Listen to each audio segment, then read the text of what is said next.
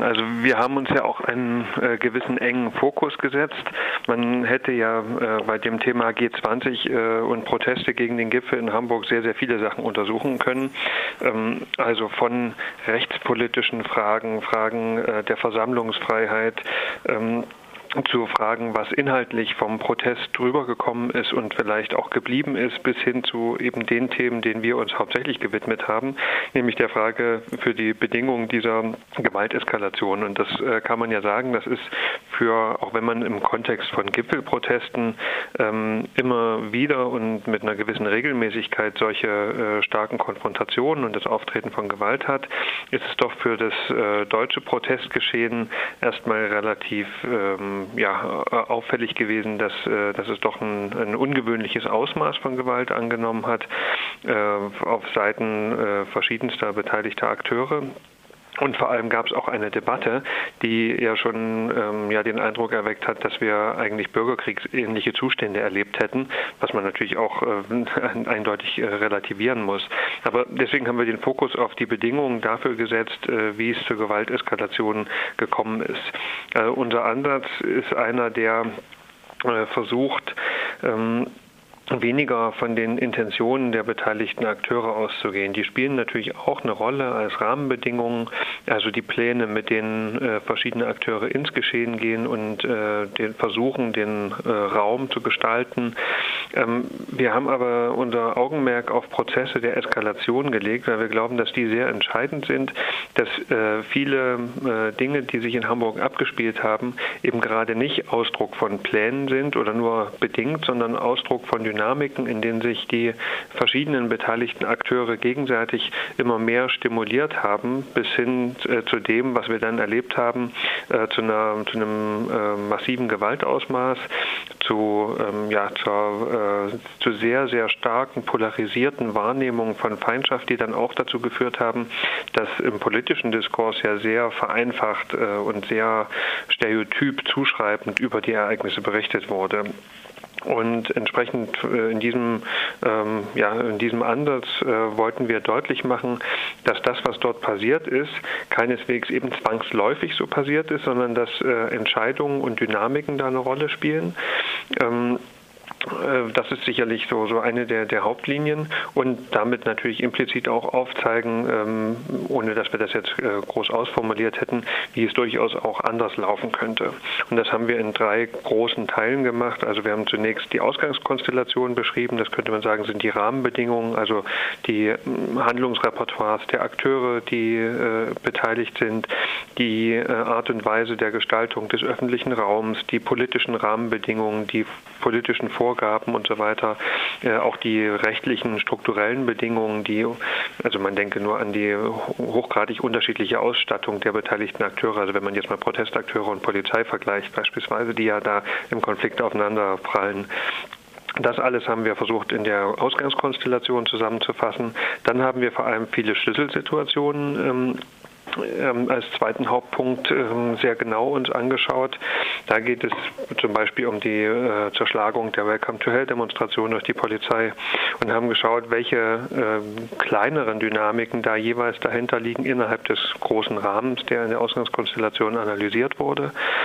Und wir haben uns äh, sehr stark die mediale Deutung angeschaut, weil die Medien eine immense Rolle gespielt haben, sowohl die klassische Presse als auch die sozialen Medien äh, in der Zuspitzung und auch in der Reduktion der Ereignisse auf äh, Gewalt. Also dass es am Ende fast nur noch eine Wahrnehmung von, von Gewaltereignissen gab und eben nicht mehr von politischen Inhalten. Das war so im Grunde genommen die Struktur dieser Studie und Dafür haben wir quasi mit einem großen Team von äh, am Ende über 20 Beteiligten ähm, verschiedene äh, empirische und theoretische Untersuchungen angestellt. Das vielleicht erstmal so als äh, großer, grober Überblick über das Projekt. Hm, gibt es dann dabei irgendein einziges konkretes Ergebnis oder ist es mehr so eine ganze Sammlung an verschiedenen, im Wesentlichen Elementen, die einfach diese These von der Eskalationsspirale untermauern? Ja, also es gibt sicherlich nicht ein zentrales Ergebnis. Also es ja. gibt, ich, man kann zentrale Befunde, glaube ich, zusammenfassen, die aber alle ineinander greifen, alle miteinander zu tun haben. Also man könnte die vielleicht mal so ein bisschen im Einzelnen durchgehen, aber äh, vielleicht kann man beispielhaft äh, verdeutlichen, wohin das geht. Ähm, die, ich nehme mal ähm, die, ein, einen Aspekt der Zuspitzung zwischen, ähm, zwischen Polizei und Protestierenden heraus, der mhm. in dieser Stärke nicht, ähm, also bei aller, bei allem Dissens, den es natürlich immer gibt, äh, aber der in dieser Stärke quasi nicht, nicht zwingend ist. Die äh, Hamburger Polizei und die Innenbehörde haben sich von Anfang an beispielsweise in Bezug auf die Camps ja ganz klar festgelegt, Camps sind Orte, äh, an denen oder ja, auf denen wird Gewalt geplant. Ähm, das ist eine hochgradig reduktionistische Sicht auf äh, das, was äh, Protestcamps eigentlich bedeuten. Also dass Protestcamps ähm, beispielsweise eine, eine notwendige Infrastruktur sind, die ähm, ja, also notwendig ist, um das auf die Beine zu stellen, was die große Politik ja jederzeit ohne weiteres kann. Also ähm, wenn man überlegt, äh, dass die äh, angereisten Staats- und Regierungschefs die großen Hotels der Stadt, das Messezentrum und so weiter, also eine immense Infrastruktur zur Verfügung haben, einen Polizeiapparat, der äh, dafür sorgt, oder sorgen soll, dass der Gipfel äh, völlig reibungslos abläuft, dass die Stadt völlig nach, äh, nach den Maßgaben der Gipfelbedürfnisse äh, umgestaltet wird. Äh, das ist eine immense Infrastruktur. Wenn man jetzt ähm, anerkennt, und das äh, macht beispielsweise das Grundgesetz, dass äh, gegen dass zu solchen Ereignissen auch Protest artikuliert werden kann, dann braucht ein Protest, zu, der auf so ein transnationales Ereignis antwortet, natürlich auch Infrastrukturen. Und äh, was sollen Protestierende machen, die sich nicht alle irgendwie die äh, letzten vielleicht übrig gebliebenen extrem überteuerten Hotelbetten leisten können, aber es gab ohnehin auch keine Hotelbetten mehr. Äh, wo sollen Demonstrierende sich versammeln? Wo sollen sie ähm, sich erholen, sollen nächtigen? Wo sollen sie vor allem politisch diskutieren? Also Camps sind äh, in einem modernen Verständnis von transnationalen Protesten, Gipfelprotesten, ein genuiner Teil des Protests. Das ist nicht einfach nur äh, was, wo man übernachtet, sondern das sind Orte des Austausches, Orte, an denen politische Visionen gesponnen werden. Und all diese Aspekte wurden äh, von der Hamburger äh, Innenbehörde und äh, von der Polizei negiert. Man hat wahrgenommen, dort sollen sich, dort treffen sich Leute und verabreden Gewalttaten. So, das hat natürlich von Anfang an äh, den, äh, den gesamten Protest überlagert, weil alle anreisenden Protestierenden schon mit einer Verunsicherung angekommen sind, schon quasi äh, nicht wussten, wo kann ich, also viele wussten nicht, wo kann ich überhaupt übernachten, wo kann ich hinkommen. Ähm, man hat auch gleichzeitig schon von Anfang an eben die Erfahrung gemacht, dass die Polizei äh, sich nicht in der Rolle eines Ermöglichers sieht. Das wäre ja eigentlich, wenn man den, äh, den Gesetzestext ernst nimmt, die Aufgabe der Polizei. Sie soll, äh, also im Versammlungsrecht ist es ihre Aufgabe, Versammlungen zu schützen. Das ist, äh, hat häufig nicht viel mit der praktischen Rolle der Polizei zu, zu tun, aber das ist ihr Auftrag.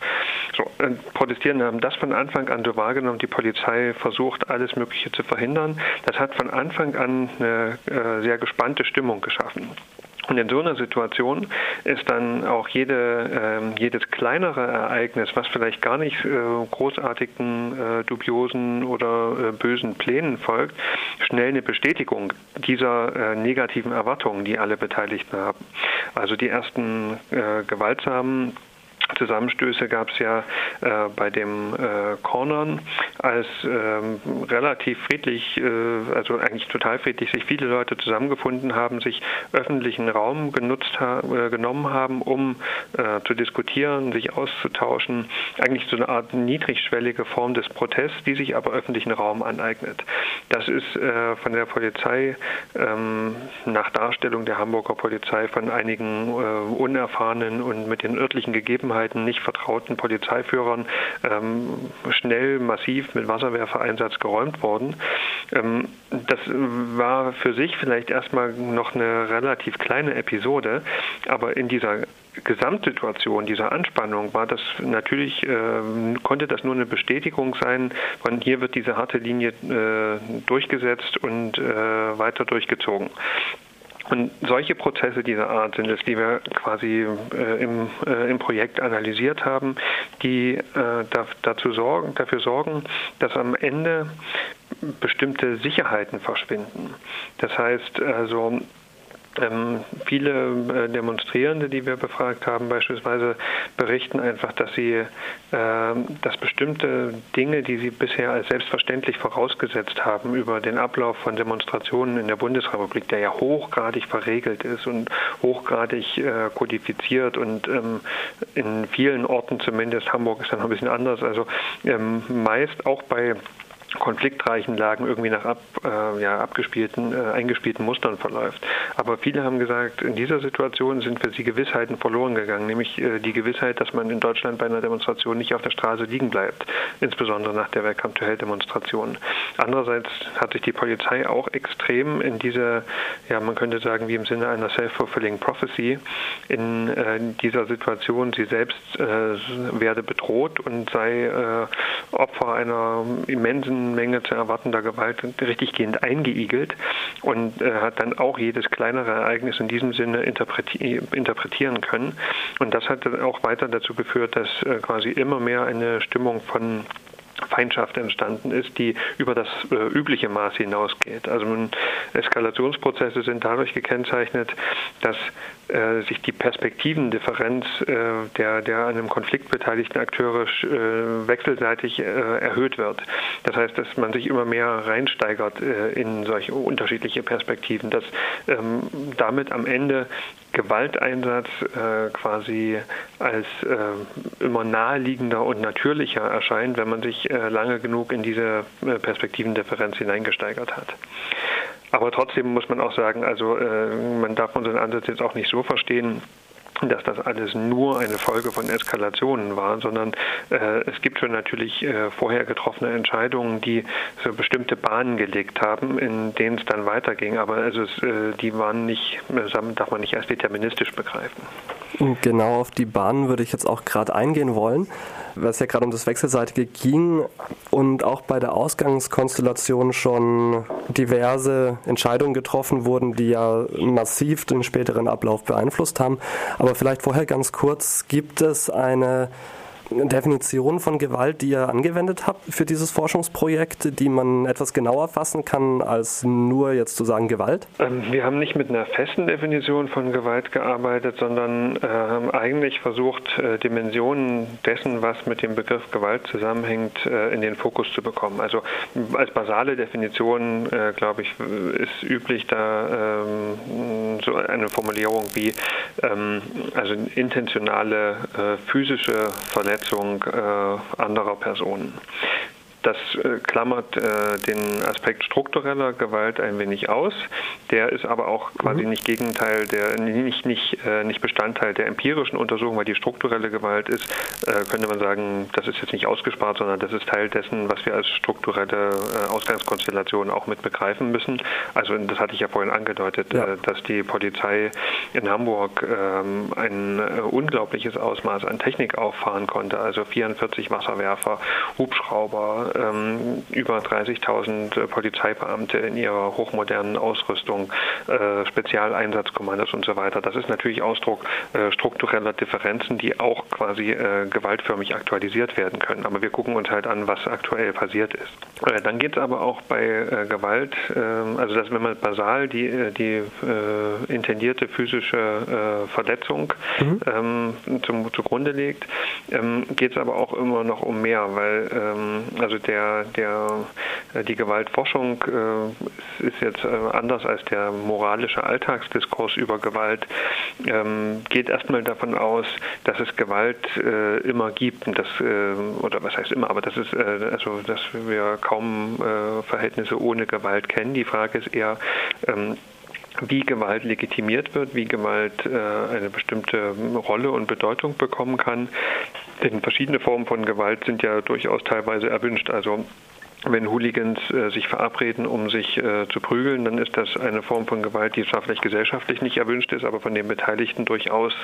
Oder äh, der, das staatliche äh, Gewaltmonopol ist ja auch eine Einrichtung, in ähm, der quasi äh, eine bestimmten Akteuren äh, das Recht, Gewalt auszuüben in bestimmten Situationen zugesprochen wird die Frage, die, also wenn, wenn wir Gewalt untersuchen, ist dann immer, unter welchen Bedingungen äh, wird der Gewalteinsatz für die Beteiligten, äh, erscheint er als plausibel oder als legitim?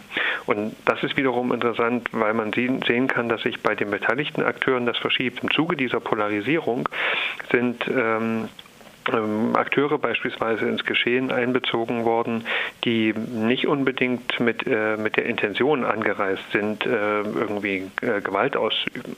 Also natürlich äh, gab es, ähm, es gab ja diese sogenannte militante Kampagne, diverse militante Aufrufe, auch ähm, kleinere Anschläge, ähm, sogar eine ziemliche Reihe äh, vor dem G20-Gipfel. Also es ist auch klar, dass äh, Gruppen nach Hamburg gereist sind, die da mit dem Ziel Ziel gekommen sind, nicht nur symbolisch äh, zu stören und zu blockieren, sondern ähm, wirklich militante Aktionen durchzuführen. Aber ähm, die erklärt, also das Wissen darum erklärt noch lange nicht dieses Ausmaß an Gewalt, das wir da erlebt haben. Da muss man dann wiederum sehen, dass ähm, zum Beispiel viele Leute spontan in das Geschehen einbezogen wurden. Also wenn man bei, bei den meisten der Protestereignisse waren durchaus eine große Anzahl an äh, Umstehenden dabei, Zuschauerinnen und Zuschauer, ähm, Leute, die vor Ort mal gucken wollten, die vielleicht zufällig vorbeigekommen sind. Und was man regelmäßig erlebt hat, ist, dass die Teil des Geschehens geworden sind. Also äh, beispielsweise als die Polizei die äh, überraschenderweise und in dieser immensen Brutalität die Welcome to Hell Demonstration aufgelöst hat. Äh, ganz kurz, ganz, ja? War diese Auflösung für Sie wirklich überraschend? Äh, weil unsere ich würde würd die Frage mal kurz zurückstellen und okay. sagen, also das, ja. es ist ein bisschen ein Rätsel, aber äh, worauf ich hinaus wollte, viele Leute, die drumherum standen, das gesehen haben, äh, sind von einer unglaublichen Wut ergriffen worden und haben plötzlich angefangen, ihre Bier, Bierflaschen auf die Polizei zu werfen oder wo auch immer sie dann hingefallen sind. Ähm, also es kam regelmäßig zu einer Ausweitung des Felds der beteiligten Akteure. Also die, was auch immer die Polizei intendiert haben mag mit dieser, äh, mit dieser Intervention, sie hat weit mehr gemacht, als äh, die, äh, den sogenannten schwarzen Block irgendwie äh, zu stoppen. Ähm, äh, sie hat äh, quasi damit äh, eigentlich dafür gesorgt, dass noch mehr Menschen aufgebracht werden gegen diese äh, Strategie der Härte, gegen diese Strategie der, ja, der, ähm, des unpragmatischen und, und äh, etwas sturen äh, und massiv gewalttätigen Vorgehens. Und das führt dann zu so einer Ausweitung. Und das haben wir an verschiedenen Stellen gesehen, auch in, äh, im Schanzenviertel bei den Ausschreitungen beispielsweise. Was die Welcome to Hell Demonstration angeht, ähm, ein, wir haben hier auf äh, unserer Projekt-Homepage, auf der die ganzen Ergebnisse dargestellt sind, das ist äh, g20.protestinstitut.eu. Da haben wir äh, verschiedene weitere Texte, die nicht nur, äh, die nicht äh, Teil des Berichtes sind, den man auch runterladen kann dort oder den man gedruckt auch bei uns bekommen kann sondern da sind noch, äh, analysieren wir einfach noch verschiedene andere Aspekte ein bisschen genauer. Äh, ein Text, der dort eigentlich erschein, erscheinen sollte, aber dann doch nicht erschienen ist, der hatte den Arbeitstitel Das Rätsel der fehlenden Beauflagung. Ich nehme an, das ist das, wo jetzt gerade natürlich auch darauf angespielt wurde. Ähm, ja. Es spricht vieles dafür, ähm, dass die, äh, dass die Welcome to Hell Demonstration äh, polizeilicherseits niemals äh, hätte losgehen sollen. Ähm, dafür spricht insbesondere die etwas verstörende Tatsache, dass eben die, diese Demonstration nicht mit Auflagen versehen wurde. Also in den vorherigen Szenarien der Polizei, in denen beschrieben wird, welche Gefahren drohen, äh, in der auch ein sehr düsteres Szenario geschrieben wird, eine sehr äh, einfache ähm, binäre Einordnung von, von Protestierenden erfolgt und was noch schwieriger ist, die eine Einordnung von Protestierenden erfolgt nach einem, also wo die Teilnahme einzelner Gruppen, die die Polizei als problematisch einschätzt, auch noch auf die gesamte Demonstration hochgerechnet wird. Also wenn man bei bestimmten Ereignissen mit äh, sogenannten Störern rechnet, wird, äh, wurde in der Lagebewertung vorher das als Charakter der gesamten Demonstration angenommen. Und eine Demonstration, die Welcome to Hell Demonstration, die da jetzt eine besondere Rolle in dieser äh, Gefahrenprognose spielt, bekommt als einzige keinerlei Auflagen, bekommt eine Route genehmigt, die äh, bis nah an den Gipfelort äh, verläuft Das hat damals die Leute schon bei der Anmeldung hochgradig verunsichert, äh, weil sie gesagt haben, das, das kennen wir nicht, das ist äh, völlig unüblich. Normalerweise werden Demonstrationen mit irgendwelchen Auflagen belegt und ganz besonders natürlich, wenn, äh, wenn die Demonstration als Störungsquelle gilt. Ähm, das, viele haben von Anfang an gedacht, okay, das, da ist irgendwas nicht, nicht in Ordnung und wahrscheinlich soll die Demonstration nie loslaufen. Die Polizei selbst hat ja die Zerschlagung ähm, begründet damit, dass ähm, ein äh, hoher Anteil an äh, vermummten Personen sich im, in dem Zug befindet.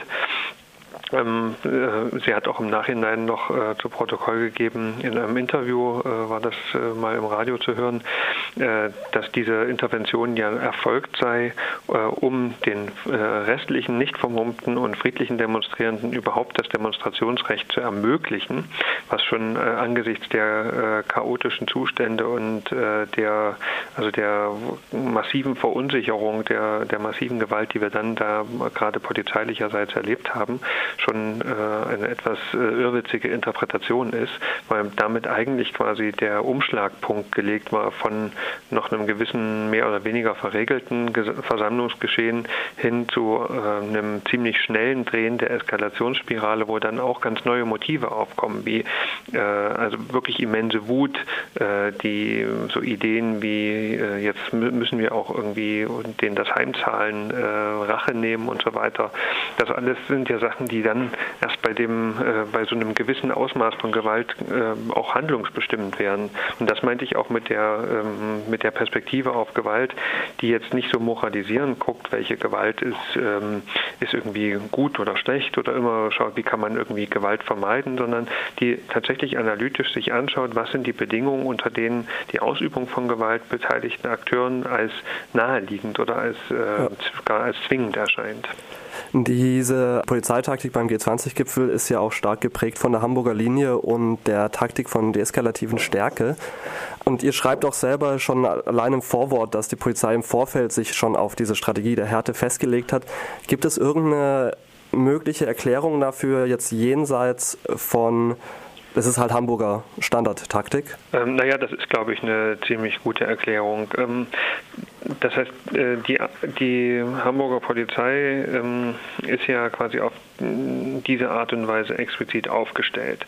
Ähm, nur die Bedingungen, unter denen das, was sie üblicherweise macht, jetzt in Hamburg bei den äh, G20-Protesten passiert sind, waren halt nochmal äh, komplexere und größere. Dadurch hat das andere Ausmaße angenommen. Aber die, ähm, also das ist eine Folge von Personalpolitik, also eine, eine, eine der wesentlichsten politischen Einflussnahmen äh, auf die Polizei erfolgt über Personalpolitik.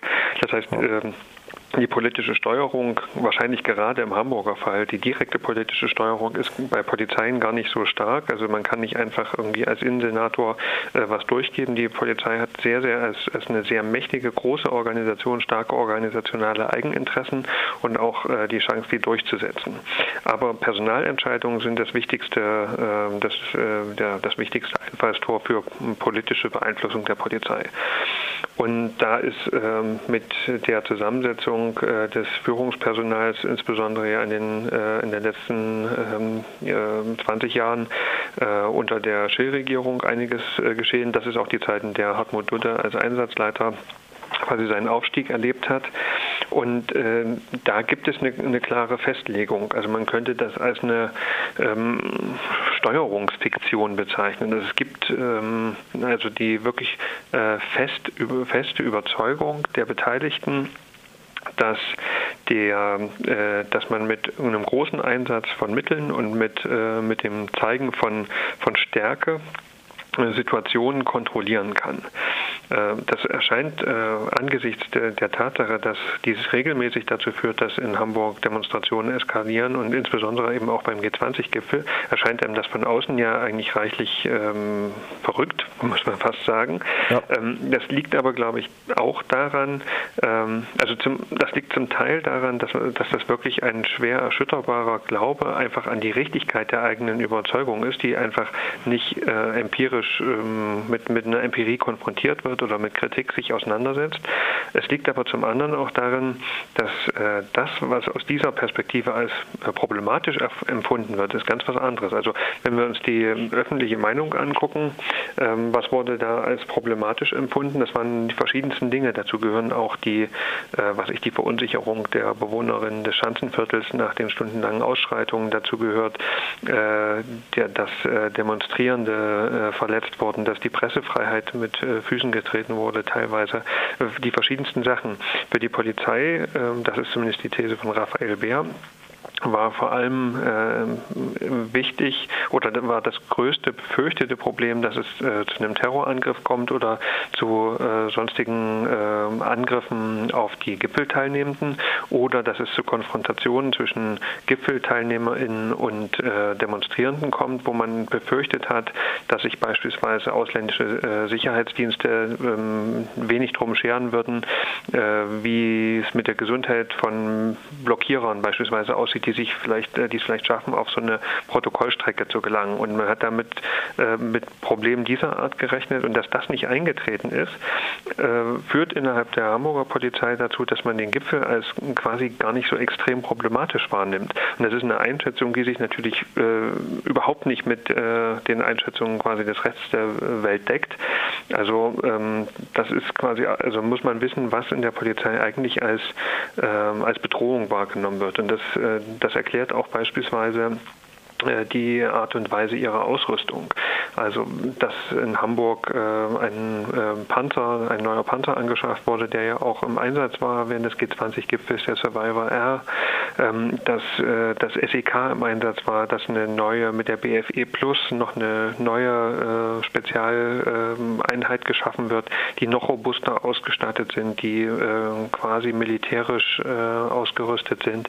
Das alles sind Kennzeichen dafür, was die Polizei äh, derzeit als, äh, woran sie sich orientiert, als abzuwehrende Bedrohung. Da geht es im Wesentlichen um äh, Terrorismus, um militärische, quasi militärische Angriffe, gegen die will sie gerüstet sein. Und äh, das verschiebt natürlich äh, nicht nur die polizeiliche Ausrüstung, das polizeiliche Auftreten, äh, auch die polizeiliche Problemwahrnehmung, was überhaupt quasi als Problem empfunden wird. Und das haben wir, glaube ich, äh, in Hamburg auch teilweise gesehen, eine auf diese Art und Weise ähm, militarisierte Polizei, die äh, auch militarisierte Austragungsformen von Konflikt äh, wählt. Und auch halt seither auch weiter in der Aufrüstung zu sehen ist. Genau, das ist auch eine grundlegende Tendenz. Aber trotzdem muss man, glaube ich, sagen, ähm, also ich bin fest davon überzeugt, auch wenn das jetzt eine kontrafaktische Annahme ist, dass dieser Gipfel in den meisten äh, anderen deutschen Städten anders abgelaufen wäre. Also vielleicht schauen wir uns ja die, die, die, die, das, die, die Maßgaben für die Polizei mal an. Also es gab eine ganz klare Priorisierung. Ähm, die ist also tatsächlich Ausdruck einer, einer äh, Problemstellung für die Polizei. Polizei. Sie hatte verschiedene Aufgaben zu lösen. Also die Generalprävention, sie soll halt ähm, ähm, Delikte, Verbrechen jedweder Art äh, verhindern und damit quasi die Bevölkerung schützen. Ähm, sie hat äh, den auf, äh, die Aufgabe, den Gipfel äh, und die Gipfelteilnehmerinnen äh, zu schützen. Sie hat die Aufgabe, das Demonstrationsrecht durchzusetzen. Das alles äh, waren Aufgaben, die eigentlich nicht gleichzeitig erfüllbar waren, wenn man ehrlich ist. Aber in dieser ähm, also Omnipotenzfantasie, muss man schon, glaube ich, sagen, die äh, prägend ist für, für die Einschätzung der Polizei im Vorfeld, ist das ähm, nicht, äh, nicht so sehr als ein, als ein Widerspruch empfunden worden, den man öffentlich thematisieren könnte. Also es gibt schon Anzeichen, das wurde schon immer mal gesagt, dass es irgendwie komplex ist und dass es äh, große Gefahren drohen, aber es gab äh, Pressestatements im Vorfeld noch und nöcher, in denen Polizei und Innenbehörde signalisiert haben, das wird alles völlig unproblematisch laufen, das wird, das wird ja, man wird es kaum merken, das ist wie, wenn es vorbei ist, werden sich die Leute wundern, dass es schon vorbei ist und so weiter. Und gerade Hartmut äh, Duterte hat gesagt, wir haben alles gemacht, was wir können, äh, kein Problem, jetzt soll es einfach mal losgehen und äh, alles wird glatt laufen. Und das ist eigentlich verrückt angesichts der Tatsache, dass ja eine ganz klare Priorisierung vorgenommen wurde. Und in der Priorisierung war die Gipfelsicherheit und die Durchführung des Gipfels ganz oben. Und entsprechend wurde die gesamte Stadt auch gestaltet. Es wurden diese Zonen eingerichtet Es wurden die Camps verboten. Damit ist eine Gestaltung des öffentlichen Raums, also mit Zonen meine ich vor allem eben die Sicherheitszonen, in denen äh, während der Gipfeltage auch keinerlei Demonstrationen erlaubt waren. Dazu gehören noch die Transferkorridore, also die äh, Strecken äh, zwischen Veranstaltungsorten und den Hotels der Staatsgäste. Das war ein großer Teil des öffentlichen Raums in Hamburg, war damit für den Gipfel eigentlich blockiert. Und damit war er für ähm, die anderen Bereiche, nämlich ähm, Demokratie, äh, Mitbestimmung, Recht auf Protest, eigentlich nicht zur Verfügung. Gleichzeitig hat man aber auch, äh, das ist auch ganz interessant, mit dieser, äh, mit dieser räumlichen Aufteilung selbst wiederum auch Teile des, ähm, der, der Eskalation mitbestimmt. Also ähm, beispielsweise, ich hatte gesagt, die, die Camps sind sehr von der Polizei sehr reduziert wahrgenommen worden. Ja die das ähm, also ähm, die zum, ähm, die größten äh, Gewalteskalationen äh, und Zuspitzungen gab es ja am Freitagabend äh, im Schanzenviertel.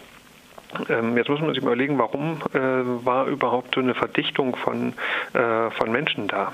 Unter anderem, weil äh, es die Camps nicht gab, weil Leute nicht, äh, also wenn es Camps gegeben hätte, wäre ein Großteil der Leute nach den erfolgreichen Demonstrationen wahrscheinlich eher in den Camps gewesen, weil man in Hamburg nicht nach Osten konnte durch die äh, großflächigen Absperrungen. Da äh, ganz kurz eingehakt, ja. Großteil der Leute bezieht sich in dem Fall auf Hamburger Demonstrierende die keinen Schlafplatz in den Camps, die es ja gab, hatten. Ja, genau, Oder? aber die Camps waren ja dann ähm, ähm, deutlich äh, näher am Zentrum beziehungsweise mhm. dezentral und so weiter. Ja. Somit ist quasi das Schanzenviertel als der, sage mal, natürliche Punkt, an dem man sich trifft, okay. nochmal ja. Ähm, verstärkter wichtiger geworden. Der ist wichtig für Hamburgerinnen und Hamburger.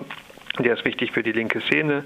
Der ist auch über Hamburg hinaus bekannt. Das ist ohnehin ein Ort, wo man sich quasi trifft und so weiter, äh, wo, wo sehr viele Touristinnen und Touristen sind, wo was jetzt keinesfalls irgendwie ausschließlich irgendwie subkulturell links besetzt wäre, sondern das ist eine, eine Ausgeh, ein Ausgehviertel. Und dann kam aber noch dazu, dass quasi andere mögliche Orte äh, des Treffens äh, weitgehend verhindert sind. Also es gab ja nur äh, Camps in kleinerem Umfang, also deutlich kleinerem Umfang als vorher geplant. Und was aber eben auch noch dazu kommt, es gab äh, für viele gar nicht die Möglichkeit, in andere Teile der Stadt zu gelangen, durch die, dadurch, dass das gesamte Zentrum äh, mehr oder weniger abgesperrt war. Das heißt, man kam auch nicht in den Osten der Stadt. Ähm, also so haben verschiedene Faktoren äh, auch der räumlichen Gestaltung mit dazu beigetragen, dass es an bestimmten Orten zu einer Verdichtung kam, die auch äh, nochmal ein explosiveres Potenzial äh, hat, als wenn sich ähm, das Geschehen etwas mehr hätte verteilen können. Ich würde gerne jetzt noch gegen Ende kurz auf die mediale Deutung eingehen. Der dritte Punkt im Wesentlichen von diesem ganzen Forschungsbericht. Und zwar beschreibt ihr, dass die Berichterstattung selber sich auf die Polizeiperspektive fokussiert. Das ist ein relativ gängiges Phänomen bei Protesten, das wir immer wieder sehen, weil sehr viele Presseorgane häufig die erste Quelle aufgreifen, die es gibt. Und das sind normalerweise Polizeipressemitteilungen. Unter anderem ist einer der Gründe. Aber wie genau sah das jetzt bei dem G20-Gipfel aus und welche Folgen hatte das im Kontext dieser Eskalation? Hm. Ja, man muss äh, vielleicht äh, zwei Sachen unterscheiden. Das eine wäre die ähm, Berichterstattung äh, klassischer Medien und das andere dann ähm, in den Social Media. Ähm, auf beiden spielt das eine Rolle. Was die klassischen Medien angeht, da äh, ist Polizei ein sogenannter Primary Definer. Der hat ein sehr, gibt, wenn man sagt, es gibt so eine Hierarchie von, von äh, Respektabilität, dann ist die Polizei da sehr weit oben angesiedelt. Äh, ihre Meldungen werden weniger hinterfragt, weniger durch von Journalistinnen und Journalisten, weniger durch Zweitmeinungen und Hintergrundrecherche oder so abgesichert, sondern sie werden relativ schnell übernommen. Ähm, das bedeutet aber auch, dass damit eine polizeiliche Sichtweise äh, einen sehr leichten Zugang zu den Medien hat und die polizeiliche Sichtweise ist eben äh, geprägt durch äh, ihren etwas diffusen Auftrag, Recht und Ordnung sicherzuhalten, sicherzustellen. Das heißt, die Polizei hat einen, man könnte sagen, eine Defizitperspektive oder eine Problemperspektive auf soziale Entwicklungen. Die berichtet natürlich nicht über politische Inhalte, sondern die berichtet die ganze Zeit über das Vorkommen von Delikten. Die Polizei ist gleichzeitig auch noch Konfliktpartner in, äh, oder Konfliktgegner. Sie ist beteiligt. Sie ist, äh, also die Beamtinnen und Beamten sind teilweise massiv aufgebracht. Die Polizei hat ein Interesse, äh, ihre düsteren Szenarien, die sie im Vorhinein gemalt hat, als äh, in Erfüllung äh, getreten quasi darzustellen. Also ihr die ganze Zeit angesichts einer ja sehr am Anfang der Protestwoche auch ziemlich polizeikritischen Berichterstattung hat sie ein großes Interesse, ihre Legitimität aufzubauen äh, Unterstützungsnetzwerke für sich zu bringen, aber das äh, oder für sich zu äh, mobilisieren und das macht sie, indem sie, ähm, was ich eigene Verletztenzahlen in, in den Vordergrund stellt und damit es nicht immer so ganz genau nimmt und teilweise auch erkrankte und dehydrierte Beamte beispielsweise mit reinnimmt. Ähm, das macht sie, indem sie vor allem auf äh, Gewalt von Protestierenden fokussiert und nicht auf äh, die Vielzahl von Gewaltübergriffen, gewalttätigen Übergriffen von Beamtinnen und Beamten darstellt, indem sie äh, bestimmte Ereignisse, die äh, noch völlig ungeklärt sind, überdramatisiert. Da gab es ja äh, eine ganze Menge. Und all das wird von den Medien sehr gerne übernommen, hat dann dazu geführt, dass es ähm, eine sehr starke Polarisierung entlang der äh, politischen Grundausrichtung Richtung der Medien gab. Ähm, diejenigen, die äh, quasi äh, etwas Ordnungs dem ordnungspolitischen Lager nahestehen, eher konservative äh, Medien, haben die Polizeisicht extrem reproduziert und damit äh, ein Bild von den Protesten gemalt, das äh, ausschließlich Gewalt geprägt war. Die ähm, linken und liberalen Medien haben eher auch über polizeiliche äh, Berichterstattung, also über polizeiliche äh, Gewalt berichtet, ähm, haben eher die, ähm, die Einschränkungen des, äh, der Versammlungsfreiheit äh, thematisiert. Ähm, da ist so ein, also bei denen ist quasi die Polizei nicht ganz so automatisch eine glaubwürdige Quelle, aber bei allen hat man äh, auf jeden Fall eine Fokussierung auf Gewalt am Ende. Das heißt, politische Inhalte haben es wie immer äh, in der Berichterstattung äußerst schwer. Also das Übergreifende ist also ein Fokus auf Gewalt. Die Differenzierung ist dann, dass es äh, je nachdem, zu welchem Meinungslager man gehört, man ein völlig anderes Bild von den äh, Ereignissen vor Ort bekommt. Das ist aber auch Teil dieser Eskalationsspirale, weil dann, weil über Medienkonsum und dann über das äh, Nutzen und Weiterverbreiten dieser Medien in den sozialen Medien nochmal quasi eine direkte Verstärkung dessen passiert, was der Mediendiskurs macht und eine Verstärkung, die auch direkt auf das Geschehen Medien vor Ort zurückwirken kann. Das heißt, alle, die dort äh, Handys haben, sind auch quasi ja immer live von außen beeinflusst. Man sieht, was man äh, selber gerade erlebt. Ähm, Gleichzeitig kommen äh, Nachrichten über Twitter und da sind auch diverse Mythen entstanden. Also ähm, auf protestierenden Seite gab es teilweise die Angst, dass die Bundeswehr jetzt im Schanzenviertel einmarschiert oder dass die äh, rote Flora geräumt werden soll. Bei Polizistinnen und Polizisten ähm, gibt es, ist, ist, es sehr weit verbreitet, dass man äh, sich in WhatsApp-Gruppen äh, gegenseitig Nachrichten zuschickt, die auf Ebene von Einheiten oder ähm, ja genau. Und äh, auch da sind äh, diverse Horrorszenarien immer wieder ganz schnell breitgetreten worden. Und auch das führt zu so einer, ja, äh, zu so einer quasi äh, fast hysterischen Wahrnehmung dessen, was passiert. Und wenn wir uns jetzt die Social Media angucken, ähm, hat die Polizei tatsächlich geschafft, im, äh, im, Rahmen der Proteste, im Verlauf der Protestwoche zum äh, entscheidenden Akteur zu werden. Das heißt, ähm, während es am Anfang noch ein, ein, ja, ein, ein ein bisschen diffuses oder, oder ein komplexes äh, Meinungsbild auf Twitter gab. Also es gab verschiedene Akteure, die eine Rolle gespielt haben in, der, äh, in den Social Media, äh, also im Twitter haben wir uns angeschaut, verschiedene Akteure, deren Tweets eine Rolle gespielt haben, die auch verschiedene Deutungen des Geschehens vertreten haben. Diese äh, Multipolarität äh, des äh, Twitter-Diskurses ist im Laufe der Woche völlig verschwunden und äh, nur noch die Polizei stand äh, im Zentrum, was äh, Retweets beispielsweise angeht.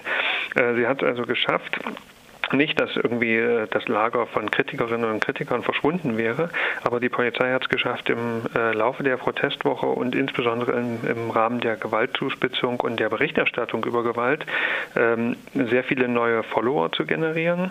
Sie hat quasi es geschafft, sich ein neues, ähm, ein, ein wachsendes Solidaritäts- und Unterstützungsnetzwerk aufzubauen und ist dadurch äh, dominant geworden in der im Prägen der Sichtweisen auf die G20-Proteste im, äh, in der Zuspitzung am Ende der Protestwoche. Und wenn man dann noch weiß, dass, äh, dass die Polizei so eine große Rolle spielt, äh, als Konfliktakteur also als jemand, der natürlich nicht, äh, also ganz selbstverständlich nicht neutral berichtet oder nicht sachlich, das haben ja auch viele äh, Tweets, die man dann eigentlich zurückziehen musste, bewiesen und dass die aber trotzdem so eine immense Auswirkung auch noch auf die mediale Wahrnehmung hat und dass äh, Artikel regelmäßig äh, mit solchen Tweets dann auch bestückt werden und so weiter.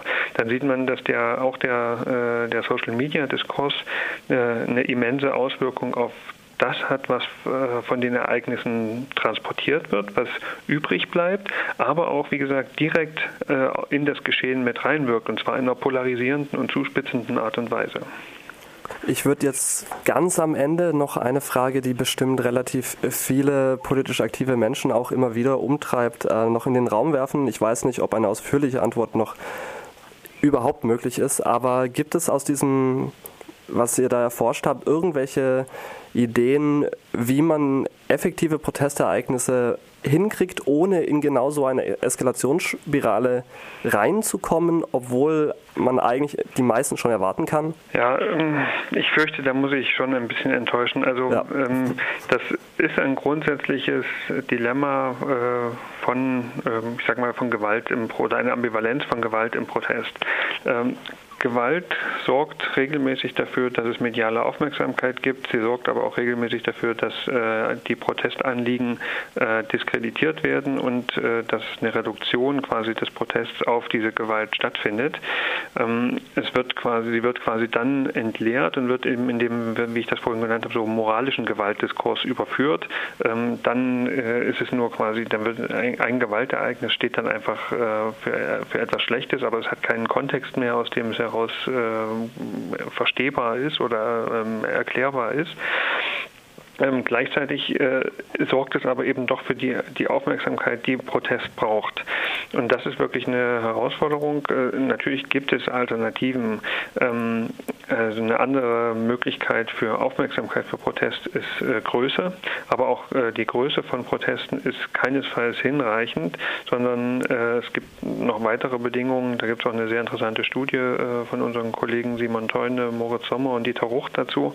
Es braucht noch weitere Bedingungen, dass äh, Größe dazu führt, dass etwas in den Fokus medialer Aufmerksamkeit gerät. Also ob das Thema beispielsweise tatsächlich im aktuellen politischen Diskurs noch verhandelt wird, das äh, erhöht die Wahrscheinlichkeit, dass auch Proteste dazu wahrgenommen werden. Also es ist zum Beispiel sehr schwer, mit einem neuen Thema initiativ äh, medial wahrnehmbar zu werden. Eine andere Antwort auf dieses Dilemma ist natürlich, haben wir in den letzten Jahren ja viel gesehen, dass sich sehr kreative Protestformen gebildet haben, die entweder auf äh, spektakuläre Bilder setzen und damit aber auch die mit der Gefahr einhergehen, so eine Eventisierung und so ein Spektakel zu inszenieren oder die irgendwie sehr kreativ äh, versuchen, äh, Sachen zu brechen. Aber es gibt meines Erachtens keine, keine Garantie und keinen, keinen Königsweg zum, zur Wahrnehmbarkeit von Protest in den Medien. Und deswegen spielen, glaube ich, auch eigene Medien im Protest immer so eine große Rolle, um ein eigenes Bewegungsgedächtnis zu schaffen um eigene Sichtbarkeit herzustellen.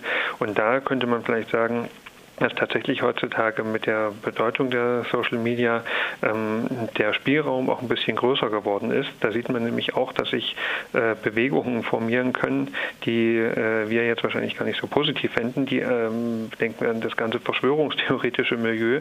Bewegungen, die äh, sich vorher in ihrer relativen Marginalität nicht organisieren konnten, jetzt aber über die ähm, Möglichkeiten der Social Media es geschafft haben, ein äh, Netzwerke aufzubauen und damit dann auch physisch präsent zu werden. Also das ist auf jeden Fall nochmal eine Strukturveränderung der Bedingungen, unter denen Protest heutzutage stattfindet.